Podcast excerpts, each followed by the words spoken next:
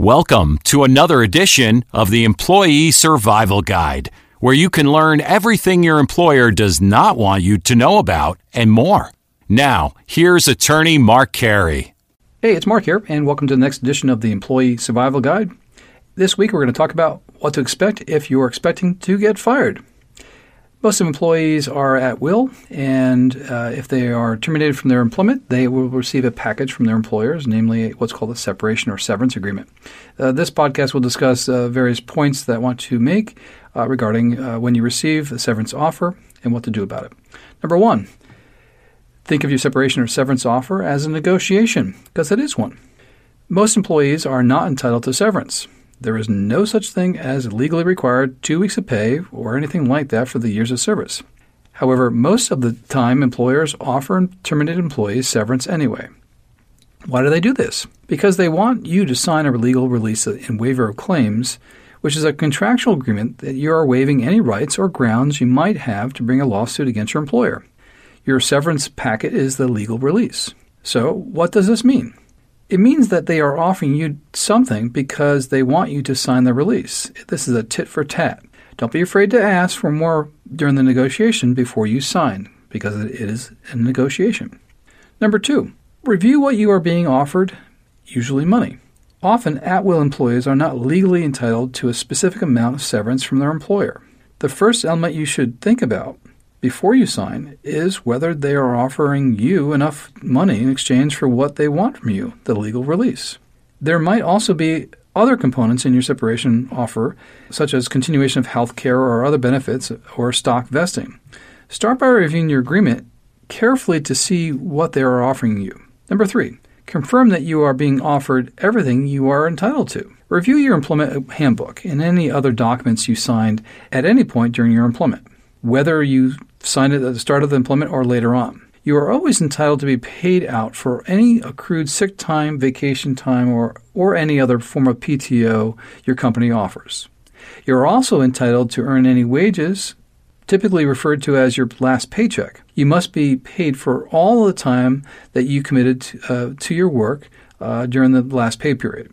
Review your documents to confirm whether there are any contractual or established policies regarding termination, separation, or severance. For example, your employer might be required to provide you with a notice period before they terminate you. This is so called a garden leave.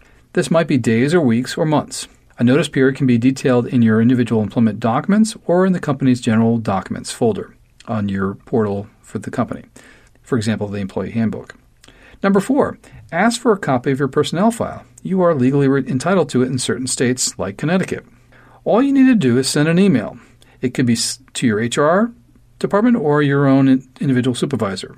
The personnel file will contain all the documents you signed with your employer so that this can be particularly helpful when you have been employed for a while and you can't remember if you kept copies of everything. Number five, confirm whether you have an ERISA group benefits plan which could include severance benefits.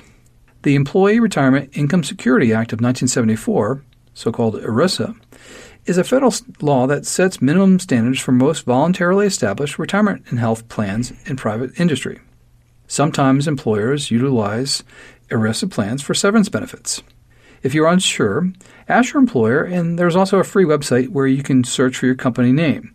That's called the um, the website's called freerisa.benefitspro.com. That's freerisa.benefitspro.com. You will have to make an account, but it's also free. Number six, consider whether you might have any legal claims against your employer. If you have a valid legal claim against your employer, this is a huge source of leverage as you can negotiate your severance offer to get more money. Remember, this is a pretty simple exchange. They are offering you something, usually money, in exchange for your agreement to drop any potential legal claims you might have, even if you don't have any. This boils down to mean that they are potentially offering you free money in exchange for nothing if you have no legal claims. Employers do this simply for peace of mind and sometimes for reputational reasons in the industry. If you have a legal claim, that can be a game changer in a separation negotiation. At that point, you have to consider the elements on a scale the value of your legal claim on one side against the value of the legal release your employer wants on the other side. Bottom line, it means your company might be willing to offer you much more separation or severance pay in exchange for you signing the legal release. Number seven, Request to be released from any non compete, non solicit, or other restrictive covenants, if any apply to you.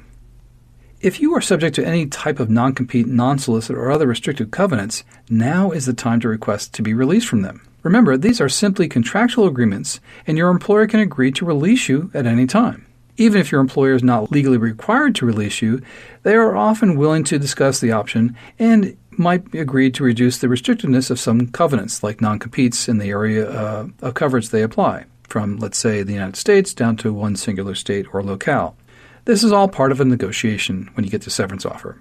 Even if such covenants are not spelled out in your separation offer, they might still apply to you if your separation offer incorporates by reference. It's a legal phrase that lawyers use uh, that incorporates prior agreements into the current agreement you're entering into.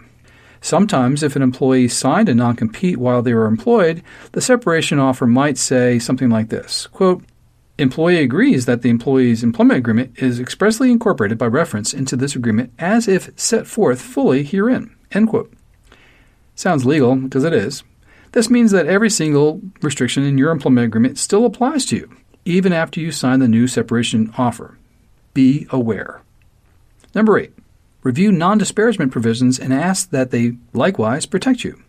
Many separation offers contain a non disparagement clause, which will say something along the lines of, quote, employee agrees not to make any some statements which disparage the company or in any way were harmful to the reputation of the company, end quote. These provisions are very broad and much more broad than the legal definitions of defamation or slander. A single angry comment on Facebook, for example, could be a violation of this provision. If you sign an agreement that contains this, be aware that you should avoid any negative commentary about your former employer, including online. Likewise, you can ask for the same protection for yourself that the employer commits to not make any disparaging, damaging, or negative statements about you in the future. Again, don't be afraid to negotiate. Number nine, control your future reference. Similar to the non disparagement, you can also ask for language in your agreement to control how your employer or what they say about you after you leave. The exact language is up to you, but we often request a provision that will only allow the employer to confirm your dates of employment and position or title held. You can agree or not agree to allow the former employer to give out your salary information. Bottom line is most employers don't give references, so stop asking. What you want to do is really get someone who works there as a colleague while you were there to get a letter on reference uh, or on letterhead, uh, which will spell out that you're qualified in the job you did, and maybe the employer doesn't know. Uh, that's a better option than having the, the neutral reference by the employer. Number 10, arbitration clauses, my favorite. Many separation offers include a clause which states that any dispute under this agreement must be brought in arbitration. Like the rest of the provisions, it is ultimately up to you what you are willing to sign, but we typically encourage clients to fight against these provisions. It can be counterintuitive, but if a dispute arises, our experience has demonstrated that employees can often have much more leverage without arbitration restrictions. What this boils down to is is the issue of forced arbitration uh, in employment, and what they're doing essentially is making confidential and the actions of the company so that outside uh, individuals like lawyers like myself can't view the actions of, let's say, sexual harassment, like a Weinstein uh, case or anything like that, and because they're forcing employees into arbitration, which is extremely confidential and non public. For more information about this article and uh, the topics raised herein, please contact our office at Carey Associates PC or on the web at capclaw.com. Thank you for listening and talk to you next week.